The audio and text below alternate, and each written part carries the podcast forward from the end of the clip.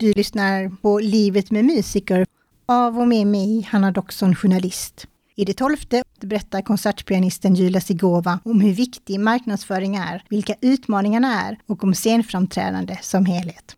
Om man inte vinner någon stor tävling, då är man helt ensam och så måste man hantera den här situationen och, och leta upp efter konserter, festivaler, agenter och det är ett, ett jobb.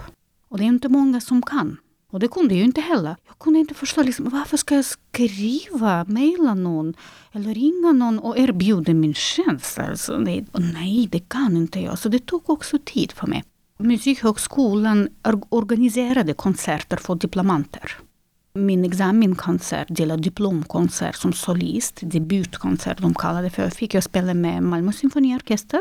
Det var Prokofiev Pianokonsert nummer tre. Två veckor senare vi åkte till eh, La Biennale, en väldigt, väldigt känd contemporary festival i, i Venedig. Stor grej för mig också och då var det Håkan Hardenberger. De bjöd honom och han tog med avancerade studenter från Musikhögskolan och jag var solist då. Exotiska fåglar, Missian, har jag spelat. Det var så svårt, så svårt. Men eh, jag såg fram emot La Biennale, så jag tyckte nej, det är bara en gång i livet man får sån här chans. Sen var det också så att jag skulle spela, eller jag skulle spela på mm, Palladium. Det var också musik, som diplomat igen, alltså ett paket, ett paket man skulle göra. Och då spelade jag också en väldigt stor konsert eh, på Palladium.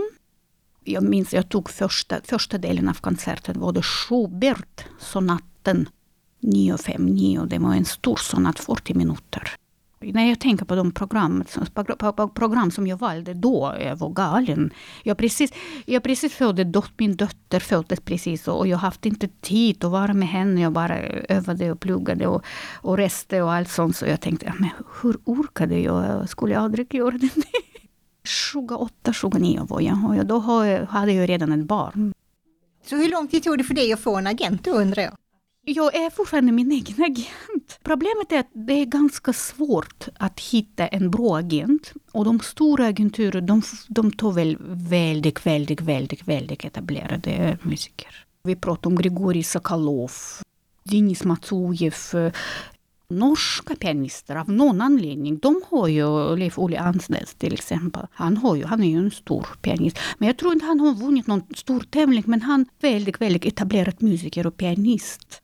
Men jag tänker också Per Tengstrand och Hans Paulsson, men de känns ju också som att de gör det mesta själv. Men inte bara i Sverige, nu för tiden. Nu för tiden det är väldigt många musiker som, eh, även om de har en agent, men de fortsätter ju också leta upp konserter och de har ju kanske kompisar som är dirigenter eller musiker, instrumentalister. De spelar väldigt mycket kammarmusik. Man, man gör väldigt mycket själv. Man ska inte vänta på på att agenturen ska skaffa en konsert. Det enda som blev väldigt svårt då är att om jag vill spela med orkester, då är det mycket lättare via, via agenturen.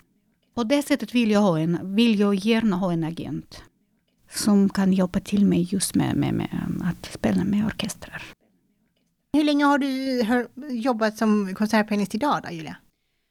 13 år när jag går diplomutbildningen, jag var nästan färdig med diplomutbildningen, så jag, jag fortsatte mina studier i Italien, i Bergamo, för Konstantin Bogino. Och då började jag spela där, på festivaler och eh, konserter och allt. Så där fick jag lite kontakter och gjorde liksom mina konserter där. Och framförallt festivaler. Sen eh, jag reste till London, det är en sån mecka, men London är väldigt svårt att göra en karriär. Alla åker dit för att liksom, man har en dröm, ah, men jag kommer bli en berömd penny, så är det inte alls. Konkurrensen är så hård. Också att få en konsert är väldigt svårt. Jag fick en lunchkonsert på San Martin in the Fields. Då hoppade jag av glädje. Så jag fick det bara. Liksom. Och jag skickade visst mina inspelningar också, CV och program och allt sånt. Och jag gav upp nästan. För det, jag, jag, jag kan inte säga hur många som söker. Tänk på att det är många eh, från Asien. Japan, Kina. De är ju jättemånga. Nästan alla spelar. Liksom. Vilken konkurrens. Så tänk på att eh, hur många som sökte för att få en lunchkonsert. Och sen när jag fick besked om att jag blev antagen för att göra en recital där. San Martin in the Fields, London centrum. Men då var det väldigt strängt så här. På kontrakten stod det att du ska spela 45 minuter men inte en enda sekund mer så att säga. Det är väldigt strängt där. Och, och så skriver de alltid att du måste vara glad att du fick det här. För det är inte många som får det. Det är liksom sån här. Jag var ju supernervös men det är ingen som bryr sig om det utan man måste gå och spela. Och visst, det var läskigt men jag gick och spelade. Och det var, jag vet inte hur många människor. Min man satt i salen och han sa jag, jag vågade inte liksom bara vända mig. För det var så mycket, så mycket folk. Jag har aldrig sett på dina konserter. Det var läskigt. Gav det ringar på vatten för dig? Liksom? Ja, det hjälper på det sättet att man skriver i sin CV nu. Och det folk reagerar ju. Visst, hon, hon spelar liksom på Biennale och hon spelar det och det. Och just det, San Martin det finns just det, en, ett kryss. Jag måste bli utvald för att spela på sån här scenen. Om, det finns ju en jury också som väljer. Och om de valde mig, det betyder att jag, jag kan någonting. Men om jag köper själv den här eh, vinyl... ja, men det, man, man kan inte köpa allt för, för pengar man ska vara nöjd men man, man stannar aldrig. Man måste sätta ett mål som jag alltid säger, man, man måste se fram emot någonting. Det är jättebra för utvecklingen. Annars blir man för bekväm. Nu är jag får till ett va. Jag har gjort ganska mycket.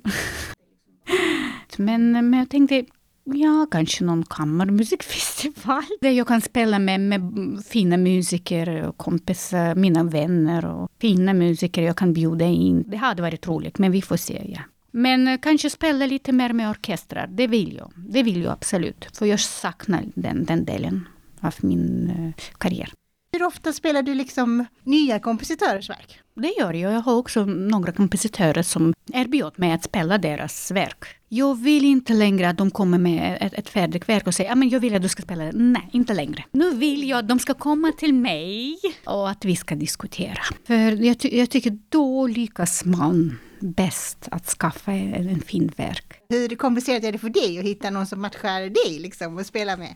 Det är inte så komplicerat väl. Det är, det, det, först och främst, vi måste ha ungefär, eller vi ska ha ungefär samma nivå. Både konstnärligt och tekniskt. Vi är en, en team så att säga. Så det ska låta som, som en helhet.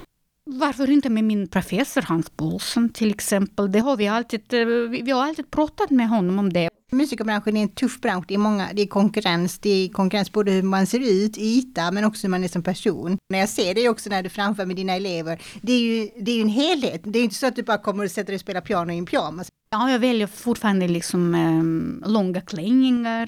Det beror ju också vilken konsert jag har. Det finns ju ändå ett krav eh, hur man ska liksom klä upp sig. Jag vet att det är, nu för tiden det är väldigt så här som Yuja Wang och all, alltså de klär sig med, med högklackade skor och korta kjolar. Ja, det kan inte jag. Jag är lite så gammaldags på det sättet. Det är lite show. För jag var på en konsert på Palladium just där en tjej satt i jättehögklackade skor. Och där tänkte jag bara så här, hur går det med pedalerna? Om hon slinter på den klacken. Exakt. Då vrickar hon ju foten och sen är det kört. Precis. Man måste ha väldigt, väldigt bekväma skor med en sån här tjock, man måste ha en klacka, men väldigt tjock så här så den inte går sönder. Vissa pianister uh, kör sneakers. Uh, ja, det, är, det är lite så här modet. Eller lite så här för att visa upp för media och vara lite modern och kul. Och kanske, kanske för att uh, fånga ungdomar uppmärksamhet. Och tänk på att om vi spelar en klassisk musik som till exempel Mozart, Beethoven, Schubert, Chopin. Hur ska jag sitta i en jättekort klänning med labutinklackor? Och, och det måste vara också bekvämt. Jag väljer väldigt bekväma kläder. Så att jag kan röra på mig. Också med håret. Jag kan inte ha utsläppt hår. Det, vi lever ju så att säga i ett ytligt samhälle idag, det gör vi ju. Och när jag ser era pressbilder, alltså vi kan ta Peter Jablonski till exempel, han sitter på min vägg hemma med en snygg affisch av en anledning. Alltså det hjälper ju till hur ni kommer fram, men hur mycket tänker du på det liksom? Ja visst, vi tänker ju på det. Vi måste ju se fint ut. Publiken ju som du säger, de tittar på oss. Och, och, och, och speciellt de här mediebilderna, mediebilder, de ska ju vara fina där man är artist. Och jag är helt annorlunda. Liksom, jag ser ju annorlunda ut i vanliga livet. Liksom, jag, jag, vill se, jag vill känna mig bekväm. Sen så är det ju också intressant det här med personligheten. Hur viktigt är det att ni, hur ni är som människor i branschen? Liksom? Det är väldigt viktigt. Det här kemi och, och Ehm, kemi ju funger, måste ju fungera oavsett. Men också att man förstår ju varandra. Att vi är ju olika musiker och vi har ju svagheter. Och, men vi har också starka sidor. Och att man respekterar varandra. Ja, men han är kanske lite bättre i teknik men jag har andra sidor. Och, ja, så, så det är väl det. Men man, den här avundsjuka gillar jag inte men det finns ju väldigt mycket avundsjuka. Och så, ah, men hur många konserter han eller hon har. Ja, men, men, sitter, ah, men du sysslar med ditt jobb. Spela bra eller, eller gör dina projekt. Då kommer, då, då kommer jag också ha fina konserter. Alltså titta inte... Jo, det är bra att titta vad andra gör. Men med, för att kanske lära sig någonting av, av dem. Och inte bli, ah, men, ah, de har så många konserter, jag har kanske ingenting. Men, det, det, det, det, man slösar tid med det och energi. Så inspirera varandra, ja. Men den avundsjuka, det som alltid funnits, jag försöker liksom hålla mig borta ifrån det. Jag kör min egen väg. Finns det stunder då på scenen eller inför en konsert att, där Julia är en diva? Jag vill bara att folk lämnar mig fred. Du har lyssnat på Livet med musiker. I nästa avsnitt berättar Julia Sigova om vad som fick henne att börja undervisa pianoelever. Producent är jag, Hanna Doxon.